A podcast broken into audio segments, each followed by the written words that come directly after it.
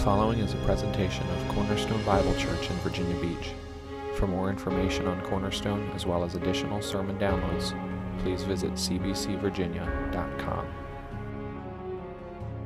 Was I singing the whole time with that on? Because I turned it off when I walked up here then. Oh, no. Please come back to Cornerstone next Sunday. But not here, 11 o'clock at Munden Point. I won't sing there. That actually happened one time where I left my mic on here.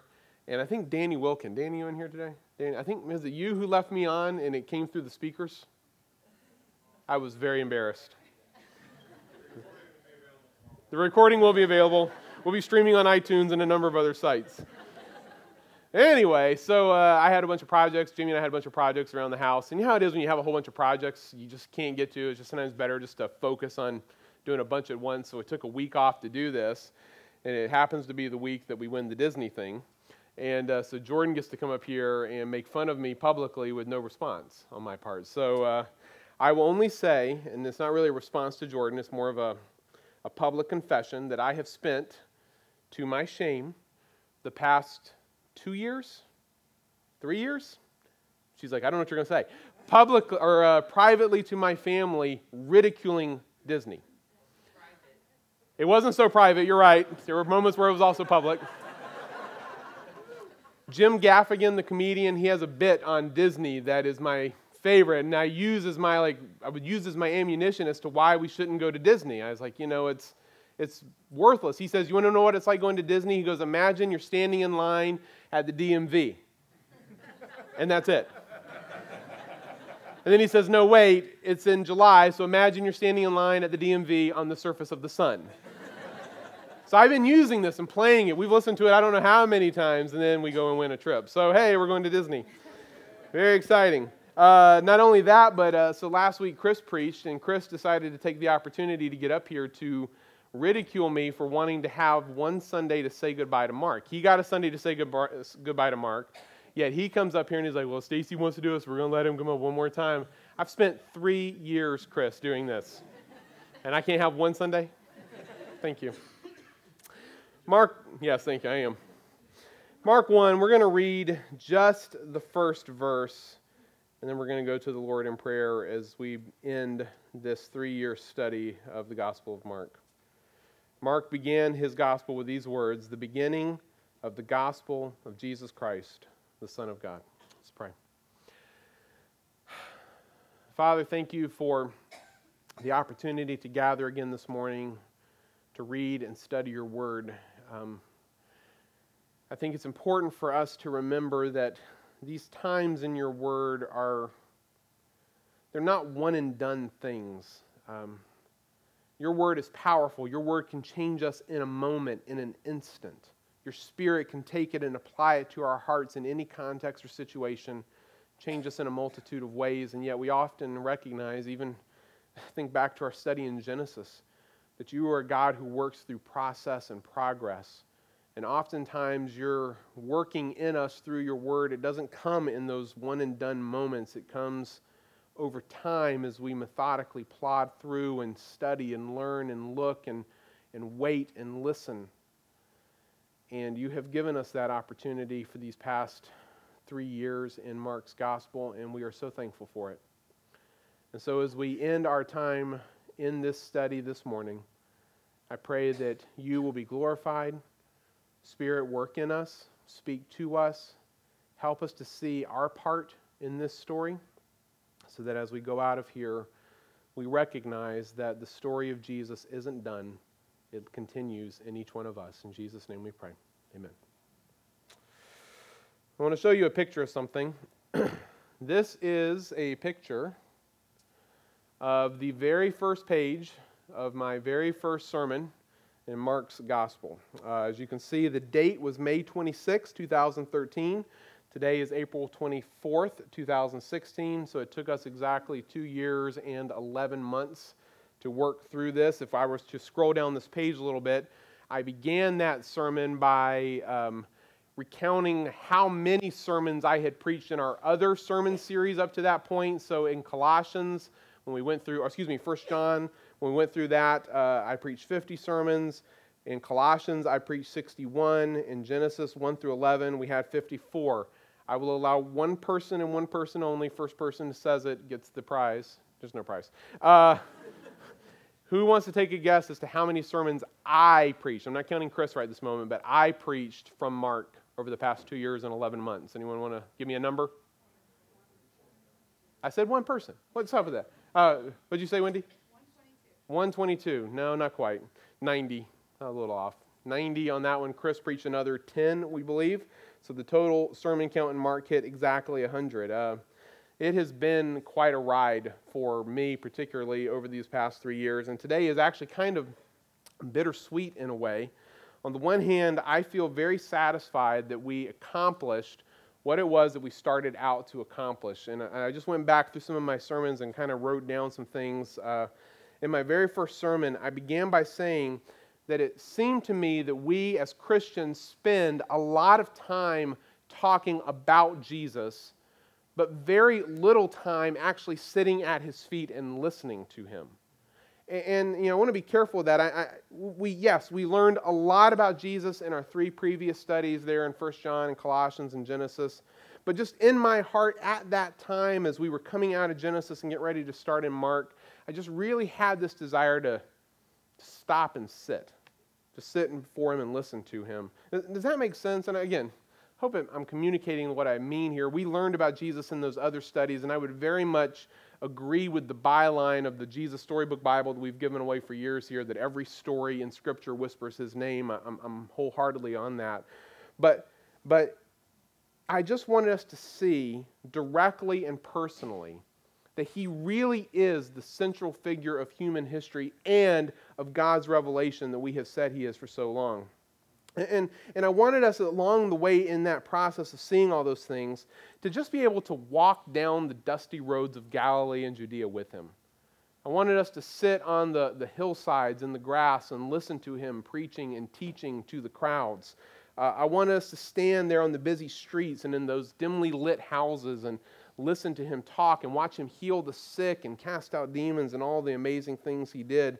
I wanted us to be sad and confused a little bit when we stood around the cross and watched the one whom we knew to be the Son of God die, only to be amazed and maybe even somewhat taken aback 3 days later when we walk in with the women into this musty, dark tomb and find it to be empty. And so it's been quite a journey along the way, and I feel satisfied that we've addressed all of that now. So many of us have grown up hearing these stories, reading them, watching them in movies and television shows, whatever it may be, that I feel like we have taken it for granted, or at least there's the real danger that we've taken it for granted, and I hope that that's not the case for you anymore. I hope that going out of Mark, you will never read the Gospels, never read the stories of Jesus in the same way. Hopefully, this has been a good experience for you. On the other hand, and again, just speaking very personally to you here because I can, today is a little bit sad for me too in its own way. And I know that might be a little bit hard for you to understand in some respects, but I'm going to miss Mark. You know, it's been a long time now that we've been here. It's been a season of my life, 3 years. I was thinking about it 3 years ago. Chris did this last week. 3 years ago, both of my children were in children's church. Now both of my children sitting here. I have a teenager now. I didn't have a teenager when I started. We've been in Mark longer than... How many of you were not here when we started Mark? Raise your hand. Okay, so see? It's been a long, long time. And so this is kind of weird for me in a way. I've noticed over the years that there's sort of three phases I go through when I'm preaching through a book. There's the beginning phase or the start of it where I'm kind of uncomfortable still in the book. I'm trying to learn it. I don't really know it well yet. I don't know the author well. So I need to, and for me, it's really about knowing the author. I want to know him. I want to understand, how does he think? How does he argue? How does he explain things and teach? And so I need to get that, and I don't really get it just yet, and I'm trying to learn. And so I've got this like beginning phase where preaching and studying is kind of hard, and I don't really like that beginning phase. But then after a while, I get into a second phase where finally, it's starting to click. And and I'm starting to understand who this person is and how do they write and how do they argue. That happened with John, and I started to get John and figure him out, and I could start to predict what he was going to think and say and how he would word things, and that's really neat because then everything's flowing really good, and then you get done with that, and you got to switch gears to Paul, and I got to redo that now, get my mind around Paul, now to Moses, now to Mark, and so that second phase where you finally get it, it's kind of fun, and then this third phase hits when you're all done with the series, when I'm all done with the series, and I sit down at my desk the next day and I go, okay, now what? Like, what do I do now? Like, I don't even know what to do in those in-between times because I sort of miss it, and it's almost like going through a withdrawal of sorts, and it sounds weird, but if you think about it like this, over the past 3 years, outside of my family, I have spent more time with Mark than I have with any of you in this room. I know that sounds weird, especially since he's dead, but I feel like the kid from The Sixth Sense, you know, like, I see dead people, you know? So I spend my week with dead people. I've sat and just interacted with him for 150 weeks, and all of a sudden, I don't have him anymore. And so it's kind of weird. It's like we're no longer friends. Like he went off to college or something, and we're done now. So it's just strange. So I admit it. That's weird. It's my reality, though. I've hung out with a dead guy for 3 years, and today I'm saying goodbye. So I've thought a lot. I've thought a lot over these past 3 or 4 months how I wanted to end this, and what I wanted to say to you this morning as we walk away from this book. And as you well know by now, we actually finished Mark on Easter Sunday. That was when we went through Mark chapter 16, verses 1 through 8, and that is the end of Mark's gospel. The next Sunday, we were in Matthew as we were looking at or observing the Lord's table together. And then 2 weeks ago, I tried to explain to you why verses 9 through 20 are not actually a part of Mark's gospel, and I hope that was helpful. And as we did all of that, I tried to acknowledge the reality that the probable reason why those verses 9 through 20 were added to Mark's gospel is because the ending that Mark gives us there in verse 8 is not very aesthetically pleasing to us. And if you will now, turn to Mark 16. We're going to come back to verse 1. We're actually going to end in Mark 1, verse 1. But just for a second, I want to go back to Mark 16 and reread the final verses here. These are verses 1 through 8. Just to remind us of how Mark ended his gospel. Look at verse 1 there in chapter 16. He writes, "When the Sabbath was passed, Mary Magdalene, Mary the mother of James, and Salome bought spices so they might go and anoint him." Because remember, on Friday they didn't have time. They just got him off the cross, and they were trying to get him in the tomb before sundown came because that was the Sabbath. So now Sunday morning they're heading back, and very early on the first day of the week when the sun had risen, they went to the tomb, and they were saying to one another, "Who will roll away the stone for us from the entrance of the tomb?" And looking up, they saw that the stone had been rolled back. It was very large. And entering the tomb, they saw a young man sitting on the right side, dressed in a white robe, and they were alarmed. And he said to them, "Do not be alarmed. You seek Jesus of Nazareth, who was crucified. He has risen. He is not here. See the place where they laid him? But go, tell his disciples and Peter that he is going before you to Galilee. There you will see him just as he told you." And they went out and fled from the tomb, for trembling and astonishment had seized them. And they said nothing to anyone, for they were afraid. The end. And I don't know about you, but it just doesn't feel right, does it? It feels like something is missing here. It leaves you with a number of unanswered questions, particularly for people maybe who don't know the story of Jesus or they're not clear on what's going on. For example, did the women go and tell the disciples? Did they overcome their fear? Or did the disciples, if they did go tell them, did the disciples see Jesus just as the angel had told him? I mean, is he really alive? Notice that by the time you get to verse 8, you don't see the resurrected Jesus. He's not in those verses. You're told he's been raised from the dead, but you don't actually see him yourself. So is he really alive? Or, you know, what about what happens next? Does the kingdom of God come as Jesus had seemed to indicate? What's going on? In other words, what is the rest of the story? That's the question that when you come to the end of verse 8, you're like, what's going on here?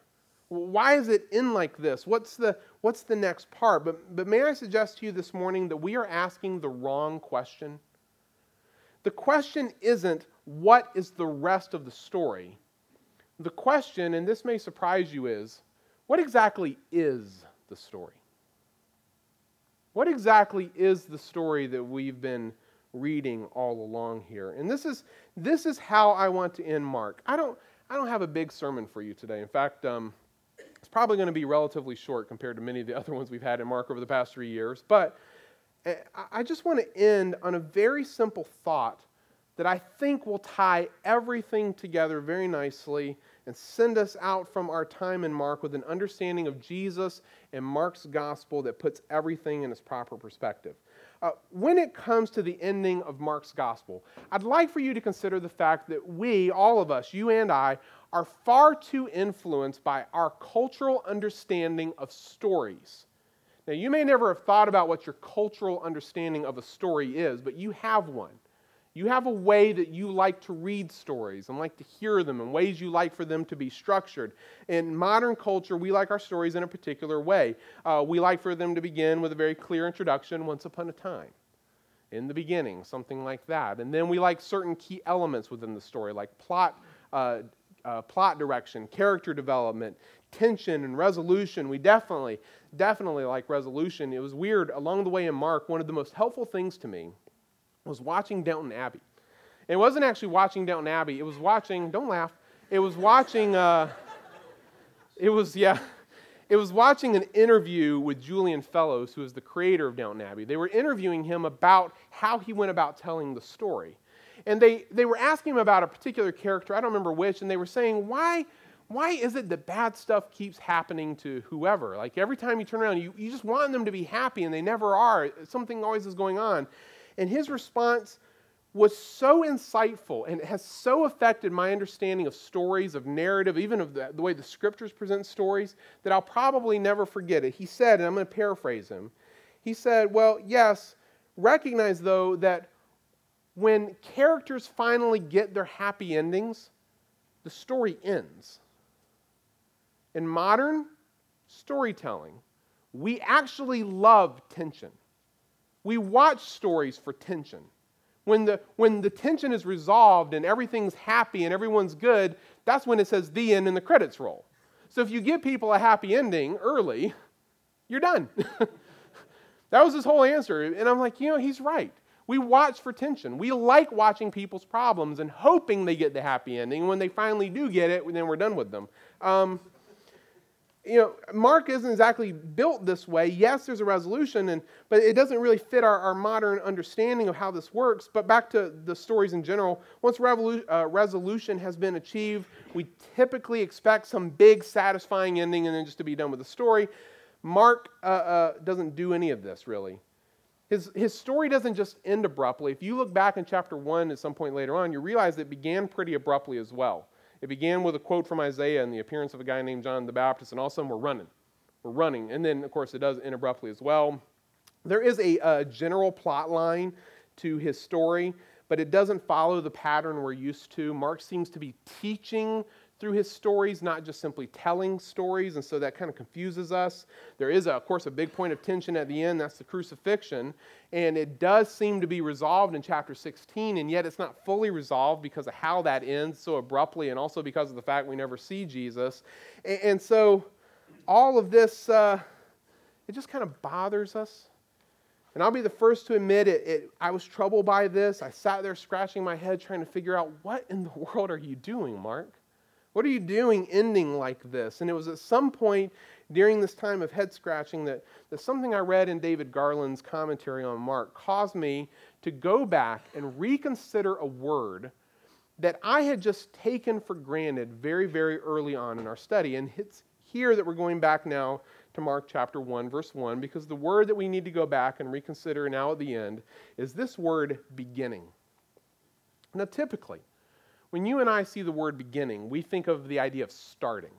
If I tell you that you came in at the beginning of a movie, that means you came in at the start of the movie. If I tell you that I'm beginning a new phase of life, that tells you that I'm starting some new phase of life.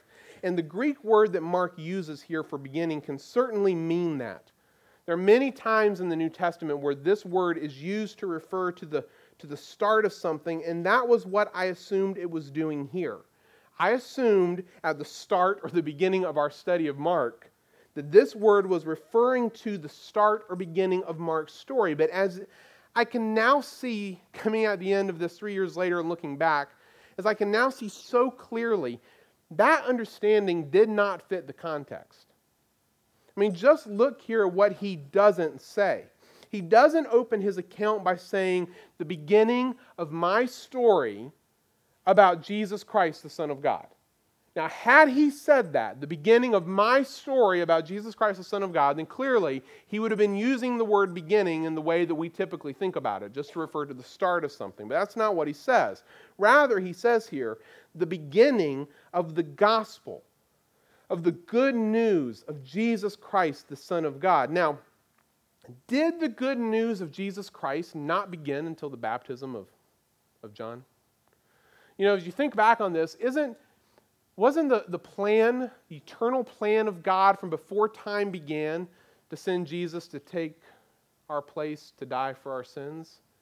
So what exactly is the beginning, the start of the gospel? See, if I ask that question now, I get kind of confused, a little bit muddy, because I don't think that's exactly what Mark is referring to. So maybe then Mark isn't using this word to refer to the start of the good news of Jesus Christ. Well, if it's not referring to the start, then what exactly is it referring to? Well, this is where Mark's word choice here is incredibly, incredibly important. You see, the word he uses here can refer to the start of something, but just as commonly in the New Testament, it refers not to the timing of something, but to the importance of something.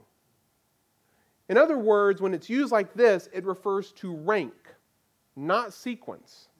It shows the importance, that whatever it is referring to is the first and most important thing if you were to put them in some kind of a list. And so if we read it that way, Mark begins his story with an affirmation that the good news of Jesus Christ, the Son of God, is the first and most important news or story that we will ever hear. That it is, as we have said before, the story that gives meaning all other stories. And it was during that moment of realization that the abrupt beginning and ending of Mark finally clicked into focus for me. And it sounds weird to say 3 years after the fact, I'm like finally understanding something a little bit differently, but we always are understanding things differently, so I don't know why that would shock anyone. But finally I felt like I could see the power of what Mark had done. And to show you what became so clear to me, let me, for the very last time, show you a slide that we have seen many times before here in Mark. You ready? Intercalation, right? It's a good slide. I'm going to miss this slide. It's been around longer than some of you have been here. Last elder meeting, Caleb said we should make it an honorary member of the church, but we're not going to. Now, for anyone who hasn't seen this slide before, let me quickly explain to you what this is, because this matters very much for what we're doing this morning. Intercalation is a storytelling device. It is not a specific to the Bible. It is not a theological term. It's just a rhetorical concept. It's a way to tell stories. It has been used by all kinds of people from ancient times to modern times. It's still used today, so it's just a device. Intercalation is when an author or a storyteller sets out to tell a particular story. We'll call it story A. But in the middle of that story, in order to explain it and help you understand the full significance of it, they insert a second, somewhat unrelated story, perhaps. We'll call that story B, before finally coming back at the end and finishing story A. Okay, that's intercalation. If you weren't here for my very first explanation and you want a good example in modern times, think of Saving Private Ryan. In Saving Private Ryan, the real story, the main story, is about an old man going to honor those who died for him. So the scene begins, the movie begins with an old man walking through a graveyard and falling on his knees before a tombstone, and the camera zooms in, and then when it zooms out, it's D-Day. It's gone back in time, and you see what's happened in the past before finally at the end coming back to that graveyard and seeing the man standing there or kneeling there before the grave, honoring his friends who died for him. So that's intercalation. It was used by that movie there in telling the story. And normally, if not always, when this is done, story B is what gives meaning or significance to story A. Story A may be the main story. In Saving Private Ryan, the main story is about honoring those who sacrificed all. But in order to give significance to that, story B is told to help you rightly understand what's happening in story A. And the reason we're so familiar with the slide in Mark is because Mark has used this technique over and over and over again to make his points throughout his gospel. He really seems to like this particular storytelling technique. And it was through recognizing this and looking at his abrupt ending and looking at his abrupt beginning, and then reconsidering the use of the word beginning in verse 1 here to refer to rank, not time, that I realized that what Mark has been doing all along in his gospel is telling us story B. I'm going to let that sink in for just a moment. What Mark has been doing all along in his gospel is he has been telling us story B. Well, if Mark is story B, then what is story A? Well, story A has to be everything else that God is doing, has done, will do in this world. The story of Jesus is giving meaning to all of that. The story of Jesus is helping us understand everything else we see and do. God's eternal plan for this world and everyone in it is the main story. It always has been. God has been unfolding a plan since before time began. But in order to understand that story, it is the good news, the gospel of Jesus Christ, that gives meaning and significance to that eternal plan, past, present, and future. Mark's gospel, Mark's story doesn't have an ending because it isn't the main story, and the main story isn't done yet. Just as the story of Jesus didn't begin at the baptism of John, guess what? It doesn't end at the resurrection either. We ourselves, folks, we ourselves are the continuation of Mark's story. This is the crazy point of it. When you begin to understand and see what he's doing, we are the continuation. What Mark has been doing is just helping us understand the full significance of what God has been, is, and will be doing in this world through the death of his son 2,000 years ago. And this is why I said at the beginning that we've learned a lot about Jesus in Genesis and Colossians and First John. It's because it's Jesus that gives significance to those stories. That's why no matter where we turn in the Scriptures, we're going to keep finding Jesus because he's the one who gives significance and understanding to those stories. This is why he is the central figure of human history. This is why he is the main character in God's plan for this world. And this is why, as I wrote in that very first sermon that, and I didn't quote this earlier, I left it for here, I said this is why we needed to come to a book like Mark again. Because the stories Mark tells us are far more than just stories. They are the story that gives meaning to all other stories in human history. And that includes our story as a church and your story individually. I mean, I think about us as Cornerstone. Again, for me, sermon series, I view them as seasons for myself and also seasons for our church as well. And I think about where we were 3 years ago when we started, and where we are now and how God has worked in us and changed us over these past 3 years. I think about specifically ways in which Mark has changed us. The elders particularly, thinking about things we've been talking about and thinking about and praying about. And I couldn't even begin to go through all the ways that God has used his word in our hearts over these past 3 years to allow his story to give meaning and significance to ours. Folks, it's true for us personally. And the question is, do we allow the story of Jesus to give that meaning and significance to our stories? When you suffer, do you allow the suffering of Jesus on your behalf to give meaning and significance to that? As you consider your dreams and hopes and goals for the future, does the story of Jesus inform that, change that, alter that, direct that in any way? Think about your purpose for living. What are you living for in the first place? Does the story of Jesus have any place in that? If not, then something's wrong. Are we ready to go out and continue the story of what God is doing in this world by working with all the energy He gives us to proclaim Christ to everyone so that we can present everyone perfect in Jesus? In your bulletin, Jordan put the quote from David Garland that is so helpful. It says, "The Gospel of Mark leaves us with unfinished business to preach the gospel to the ends of the earth. The ending, which is not an ending, becomes a never-ending story as the baton passes on to us to join in the race and spread the news. Mark's stunning ending raises the question, who will tell the story? His gospel is the account of the beginning of the gospel. We now join in its continuation." I hope so. I pray that we do. And we end this study with this challenge to go out and be the ending that Mark intended and that God can use for His glory to spread the name of Jesus to the end of the earth. Will you bow your heads in prayer?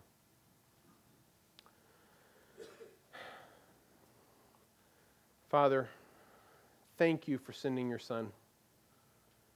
As Chris reminded us last week, He is unlike any other man. He came proclaiming a kingdom that was far different than anything that anyone had expected. And it's His coming and His kingdom that gives meaning to everything else, that helps us understand the past and how You've worked in the past and the way You've orchestrated events in human history. It's His coming that helps us understand today and what You're doing with us now and how we should be living now. And it is His coming that should direct our future. Everything that You have planned for this world, to call a people for Yourself, to exalt Yourself amongst them, is dependent on what You have done through Your Son. And we have seen that. We have been reminded of that. Mark has been very careful, very faithful to show us story B so that we might rightly understand story A.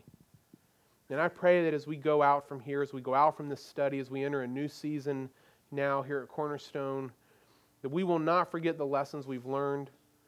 We'll never look at Jesus the same way again. We'll recognize that the kingdom that we are living for is not our own. It does not belong to Cornerstone. This is the kingdom of God. This is Jesus' kingdom. We're merely servants. Help us to go out and embrace weakness, to look for the lowly, to love those who are unloved by others, to do all the things that we have seen Jesus do, because we want to be the continuation of Mark's gospel and of the story of Jesus. Jesus, You live on. You were not in that tomb that morning. The women did get their courage and they did go tell the disciples, and we are standing and sitting here today because of that. And so may we go out and live now for You. May we be Your body. Direct us, we pray. In Jesus' name, amen.